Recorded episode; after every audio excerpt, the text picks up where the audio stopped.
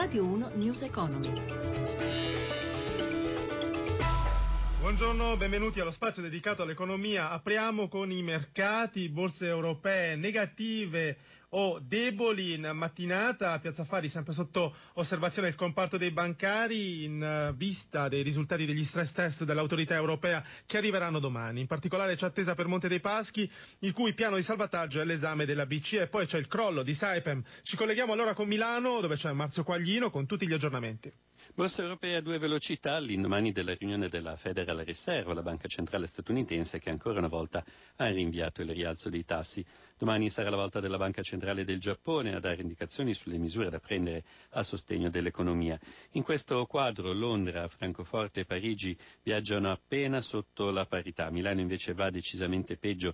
L'indice Fuzzi MIB sta perdendo l'1,29% e sono sotto pressione ancora una volta i titoli bancari proprio alla vigilia dell'esito degli stress test che saranno resi noti ufficialmente domani pomeriggio a mercati chiusi.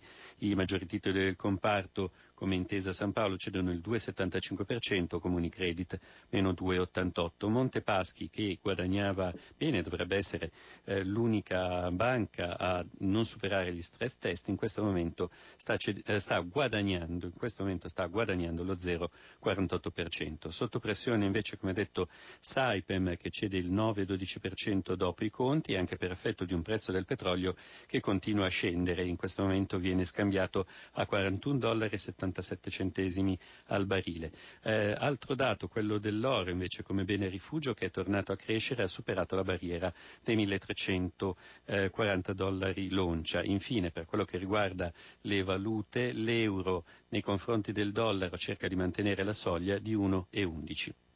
Grazie a Marzio Quaglino da Milano. Nonostante il calo dei ricavi migliorano i conti di, eh, di, FCA, nel secondo trimestre aumentano le consegne e l'utile netto e l'amministratore delegato di Fiat Chrysler Marchionne assicura nessun effetto negativo per la Brexit. Giuseppe Di Marco. Fiat Chrysler ritocca a rialzo i target per il 2016. L'utile netto nel secondo trimestre dell'anno è stato di 321 milioni, in crescita del 25% rispetto allo stesso periodo dell'anno scorso. Le consegne globali complessive sono salite dell'1% a oltre 1 milione e 200 mila unità, con la riduzione registrata in America Latina compensata da Europa, Medio Oriente e Africa. Calano invece i ricavi netti, la flessione del 2%. Resta invariata la stima dell'indebitamento netto industriale. L'amministratore delegato Marchionne in una conference call si è detto convinto che la Brexit non avrà implicazioni sui volumi e sulla redditività in futuro. Il gruppo sta poi esplorando nuove potenziali alleanze. Dopo l'accordo con Google per lo sviluppo della guida senza pilota, bisogna guardare al futuro con la mente aperta, ha detto Marchionne in modo non pregiudiziale.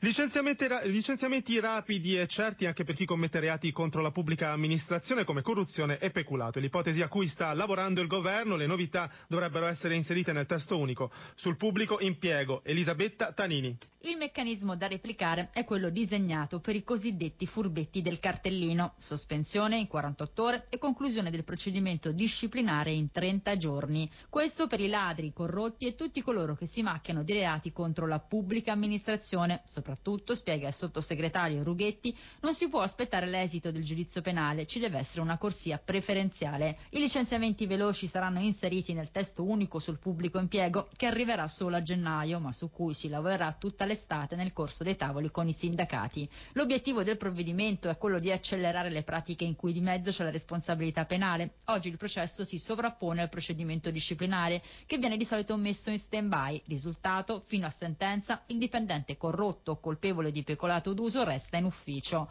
L'esecutivo è poi intenzionato a rivoluzionare anche le visite fiscali con la creazione di un polo unico sotto il controllo dell'Inps. Compiti, risorse e anche medici passeranno all'Istituto di Previdenza dalle ASL, che finora hanno gestito gli accertamenti. Intanto la riforma della pubblica amministrazione va avanti con il via libera finale del Parlamento al decreto per lo svoltimento delle partecipate pubbliche. News Economy a cura di Roberto Pipan, grazie a Carlo Silveri in regia, grazie a Cristina Pini per la collaborazione, da Stefano Marcucci, buon proseguimento. Radio 1 News Economy.